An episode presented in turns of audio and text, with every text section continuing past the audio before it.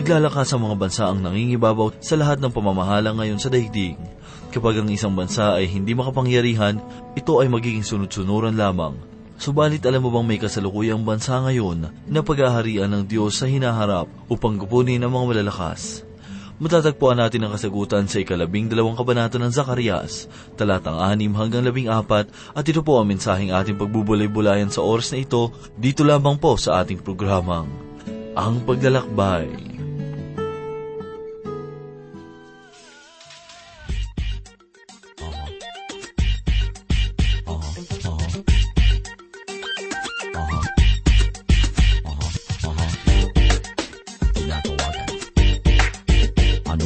Thank you.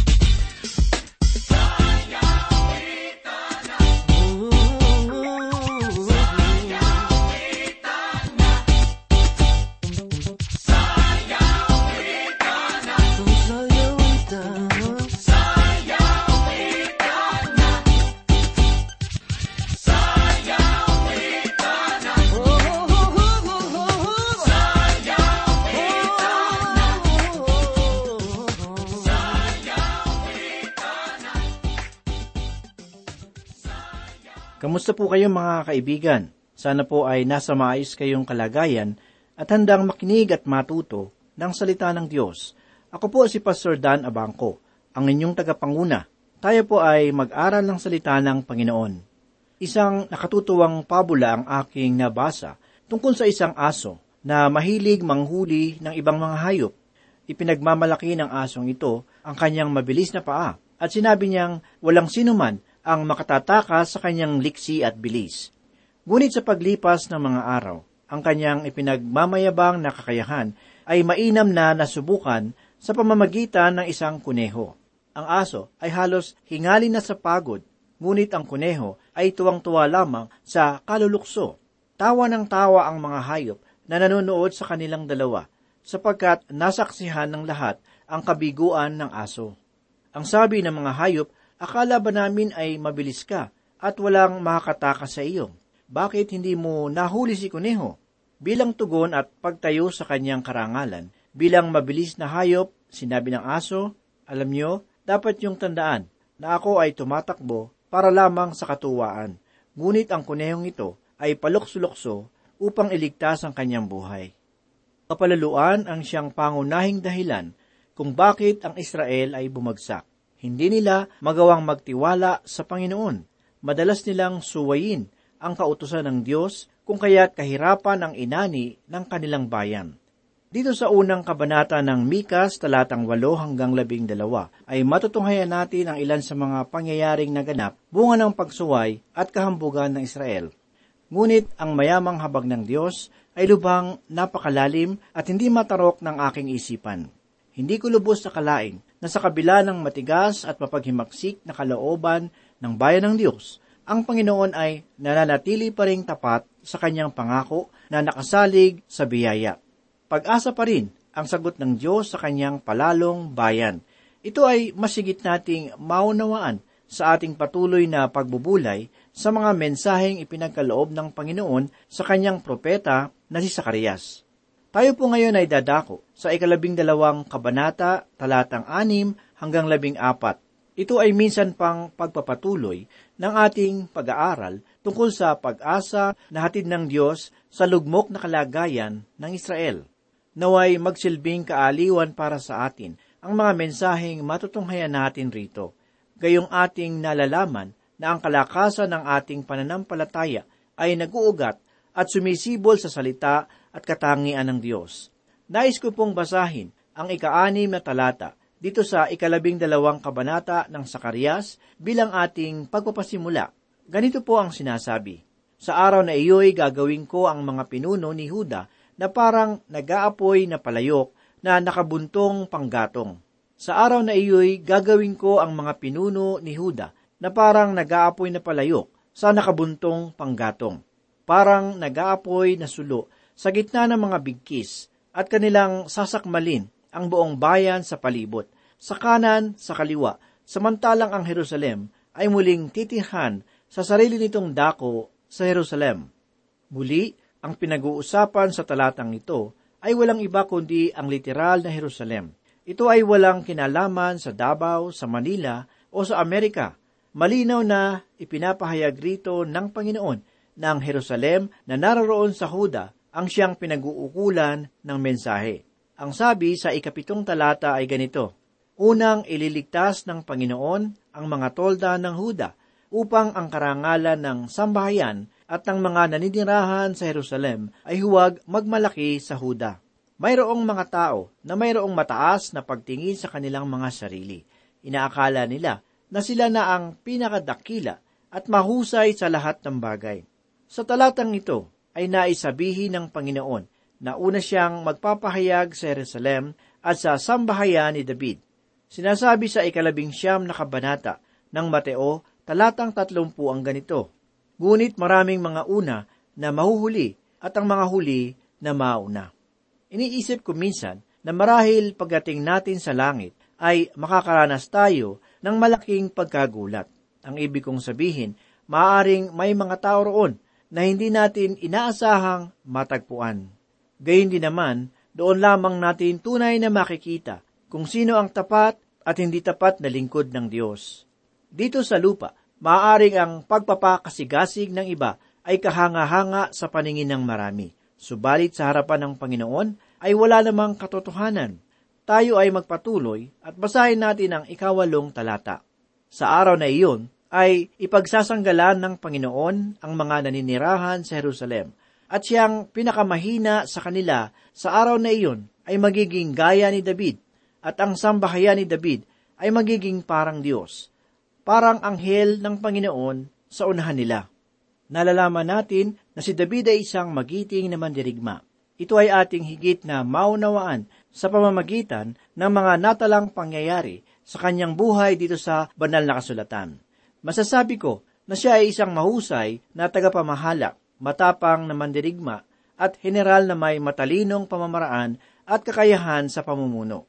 Ang sabi ng Diyos, darating ang araw na kung saan ang pinakamahina sa Israel ay magiging katulad ni Haring David. Higit pa rito, sinasabi rin sa talata na at ang sambahayan ni David ay magiging parang Diyos. Para sa akin, ang talatang ito ay tunay na kapansin-pansin. Nais kong malaman mo kaibigan na mayroong isang nagmula sa angka ni David na isang Diyos. Iyon ay walang iba kundi ang ating Panginoong Heso Kristo. Si Jesus ay ipinanganak sa lungsod ng Bethlehem. Si Maria at Jose, na kanyang naging mga magulang, ay nagmula rin sa lipi ni Haring David. Ito ang dahilan kung bakit sila ay nagpatala sa Bethlehem. Sa pagbubukas ng aklat ng bagong tipan, ay mababasa natin sa unang kabanata ng Mateo, unang talata ang ganito. Ito ang aklat ng lahi ni Heso Kristo, na anak ni David, na anak ni Abraham.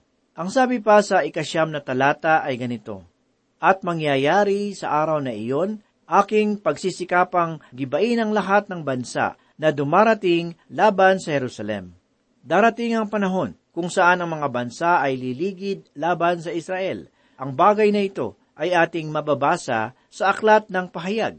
Gayunmay sa gitna ng gayong kagipitan, ipadadama ng Panginoon sa kanyang bayan ang kanyang malasakit. Narito ang pahayag sa ikasampung talata. Ibubuhos ko sa sambahayan ni David at sa mga naninirahan sa Jerusalem ang espiritu ng biyaya at pananalangin.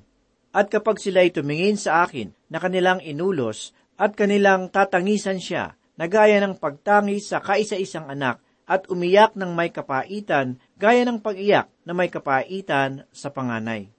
Ito ang isa sa mga dahilan kung bakit hindi ako naniniwala na ang kasalukuyang pananahan ng Israel sa Palestina ay katuparan ng propesiya sa banal na kasulatan. Malinaw na ipinahayag sa kasulatan ng mga propeta, lalo tigit sa aklat ni propeta Joel na ibubuhos ng Diyos ang kanyang espiritu sa kanyang bayan. Ito ang dahilan kung bakit ang mga Israelita ay magkakaroon ng lakas ng loob na may pahayag ang mabuting balita sa panahon ng matinding kapighatian.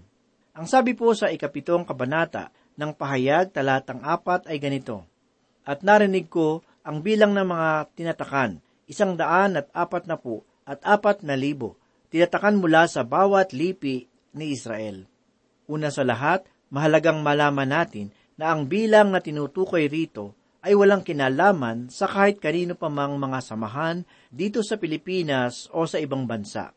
Huwag nating isipin na ang bilang na tinutukoy sa talatang ito ay espiritual sapagkat hindi maaari. Ang katotohanan ito ay masigit nating makikita kung babasahin natin ang ikalima hanggang ikawalong talata. Ang bilang na ito ay tumutukoy na tuwiran sa mga Israelita. Ngunit maliban rito, mahalagang maunawaan rin natin na mayroong ring mga bilang ng mga hintil na matatatakan sa hinaharap. Ang mga ito ay daraan sa panahon ng matinding kapighatian at magbibigay sulit sa Diyos.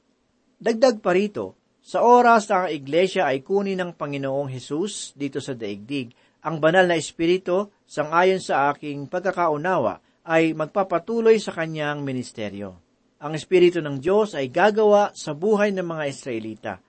Kung paanong gumawa siya ng ministeryo noong panahon ng Pentecostes. Sinasabi sa atin ni Propeta Sakarias na magkakaroon ng dakilang pagbubuhos ng Espiritu ng Panginoon sa bayan ng Israel. Bunga nito, huwag nawa nating pakaisipin na ang propesiya na ito ay nagkaroon na ng katuparan, sapagkat ang Israel ay muli lamang naging isang bansa Noong taong sang libo siyam naraan at apat na putwalo, ang mensaheng ito kung gayon ay magaganap pa lamang. Sa panahon na ibubuhos ng Panginoon ang biyaya ng kanyang espiritu, ang Israel ay magsisimula na kumilala sa Kanya bilang kanilang tagapagligtas. Magaganap sa panahong iyon ang pahayag ni Propeta Sakarias na titingin ng Israel kay Heso Kristo na kanilang Panginoon. Ang panahon na iyon ay magiging katuparan ng araw ng pagtubos, sapagkat sila ay manunumbalik kay Yesu Kristo na siyang kanilang Mesiyas. Ang katotohanan na ito ay malinaw na bibigyang pahayag sa atin sa ikalabing tatlong kabanata. Sa unang talata pa lamang ay ibibigay na sa atin ang mensahe ng pag-asa para sa Israel. Ganito po ang ating mababasa. Sa araw na iyon, mabubuksan ang isang bukal para sa sambahayan ni David at sa mga naninirahan sa Jerusalem para sa kasalanan at karumihan. Karugtong nito ay sasabihin ng Israel kay Heso Kristo sa panahon na iyon ay sasabihin ng isa sa kanya ano itong mga sugat sa pagitan ng iyong mga bisig. Kung magkagayoy, siya ay sasagot, ang mga ito ay mga sugat na aking tinanggap sa bayan ng aking mga kaibigan. Ang pangungusap na ito ay ating mababasa sa ikalabing tatlong kabanata ng Sakarias, talatang anim. Sa madaling salita, ipapaunawa sa kanila ng Panginoong Hesus na siya ang tagapagligtas na kanilang itinakwil. Siya ang Mesiyas na mapagkumbaba noong siya ay unang naparito para sa kanyang bayan. Bunga nito, ang bansang Israel ay magkakaroon ng malubhang pagtangis dahilan sa kanilang mga kasalanan. Ang kapaliwanagan tungkol sa pagtatanggol ng Diyos sa kanyang bayan ay nasusulat sa mga pahayag na ito. Isusugo ng Panginoon ang kanyang espiritu ng biyaya at sa totoo lang, nais kong sabihin sa iyo kaibigan na ito lamang ang natatanging dahilan kung bakit ang banal na espiritu ay nananahan sa mga mananampalataya. Ito ay dahil sa biyaya ng Diyos.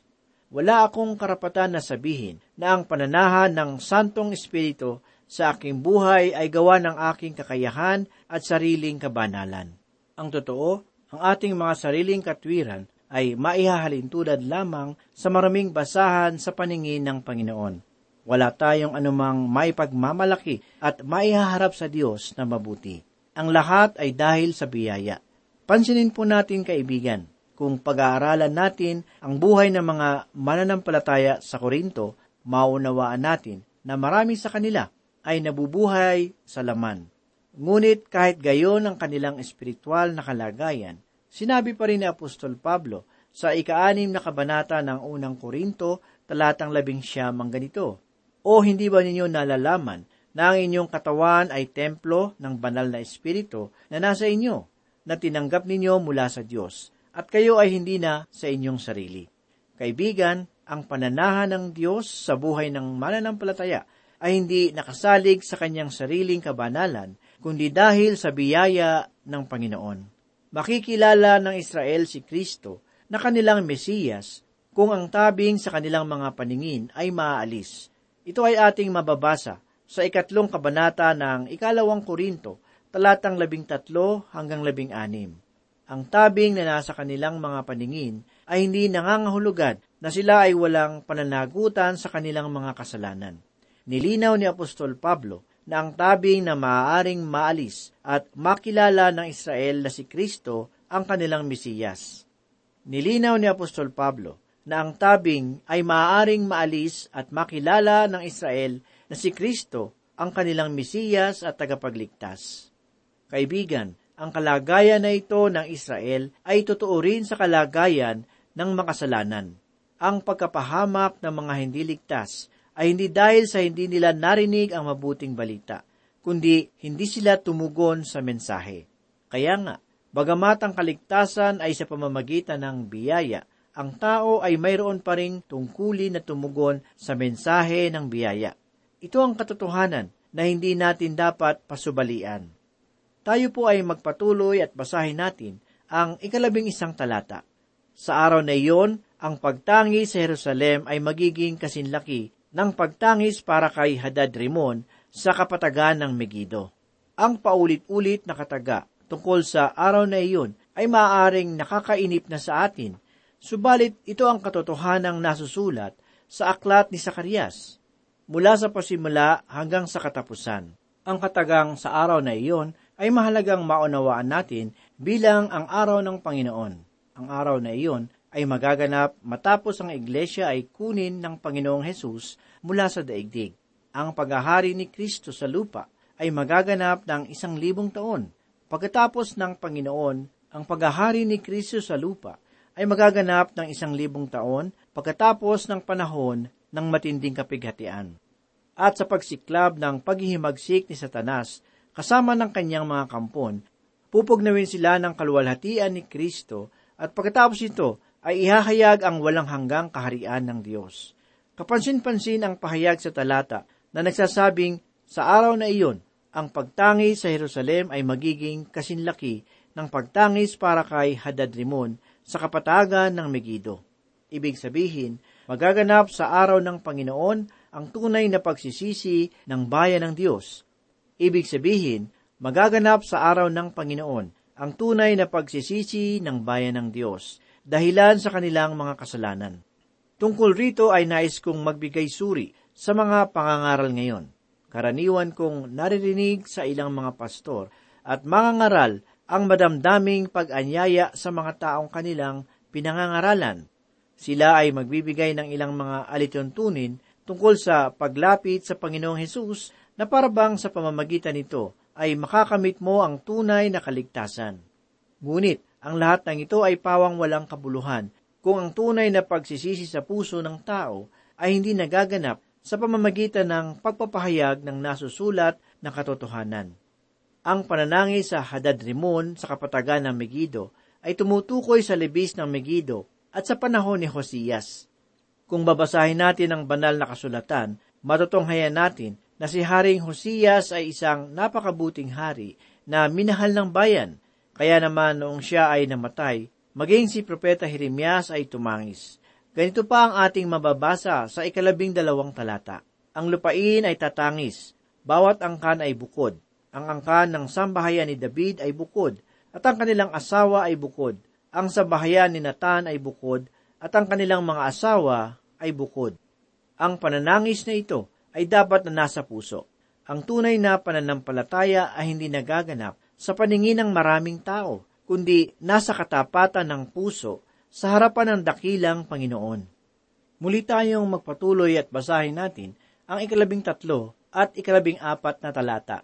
Ito po ang mga huling talata sa kabanatang ito.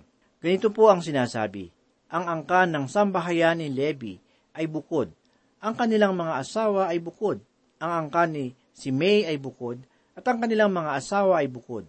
Ang lahat ng angkang nalabi, bukod ang bawat angkan, at ang kanilang mga asawa ay bukod ang pananangis na ito ay tunay na totoo.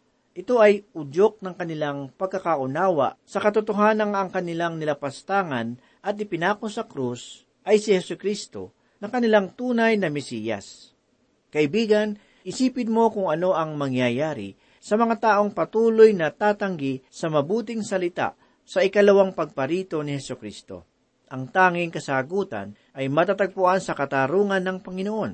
Kaya nga kaibigan, kung ang tinig ng ating Panginoon ay iyong napapakinggan sa pamamagitan ng mabuting balita sa mga sandaling ito, naway huwag mong patigasin ang iyong puso, kundi ibukas mo ito upang ang kanyang pagliligtas ay iyong makamit.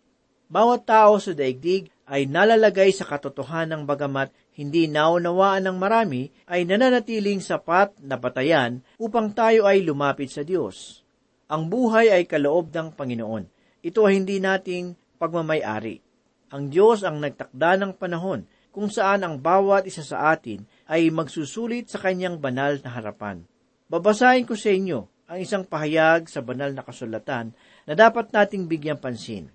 Sinabi ni Pablo sa ikalabing pitong kabanata ng mga gawa talatang tatlumpu ang ganito, Ang panahon ng kahangalan ay pinalampas na nga ng Diyos. Ngunit ngayon ipinag-uutos niya sa lahat ng tao, sa lahat ng dako, na magsisi, sapagkat itinakda niya ang isang araw kung kailan niya hahatulan ang sanlibutan ayon sa katwiran sa pamamagitan ng lalaking kanyang itinalaga at tungkol dito'y binigyan niya ng katiyakan ang lahat ng tao ng kanyang muling buhayin siya mula sa mga patay. Kaibigan, saan at paano mo ginugugol ang iyong buhay? Ito ba ay mayroong relasyon sa Panginoon? Kaibigan, huwag nawang lumipas ang iyong buhay sa walang kapararakang pamumuhay. Naway ipagkatiwala mo ito sa Diyos na siyang tunay na kahulugan at kagalakan nito. Napakahalaga mo sa Diyos. Hindi kayamanan o anumang kapangyarihan sa langit at sa lupa ang nagbigay kabuluhan sa iyo, kundi ang dugo ng kaisa-isang anak ng Diyos na nagmamahal sa iyo ng tunay. Sa maraming taon na lumipas, nagkaroon ka na ba kaibigan ng tapat at dalisay na pakikipag-usap sa Panginoong Hesus? Kaibigan, muling kumakatok ang kamay ng Panginoong Hesus sa iyong puso sa pamamagitan ng mabuting balita na iyong napapakinggan. Naway, pansinin mo ito, sapagkat minsan lamang daraan ng buhay at pagkadakay matutuyo na tulad ng damo.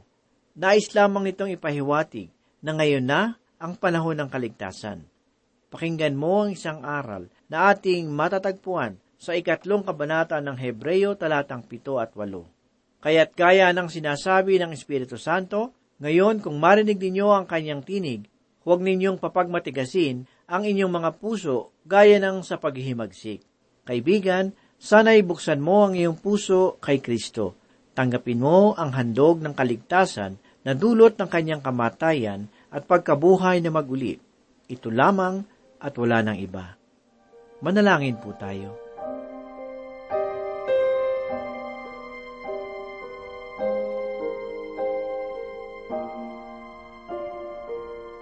Panginoon, kami po ay muli nagpapasalamat sa sandaling ito. Salamat sa pagkakataon na ibinigay mo po sa amin upang mag-aral at magbulay-bulay ng iyong salita. Muli ito po ay nagbigay sa amin ng kabusugan at kalakasan para sa aming mga kaluluwa. Tulungan mo po kami na maging masunurin sa iyong kalooban. Ito po ang aming samot dalangin sa pangalan ni Jesus. Amen.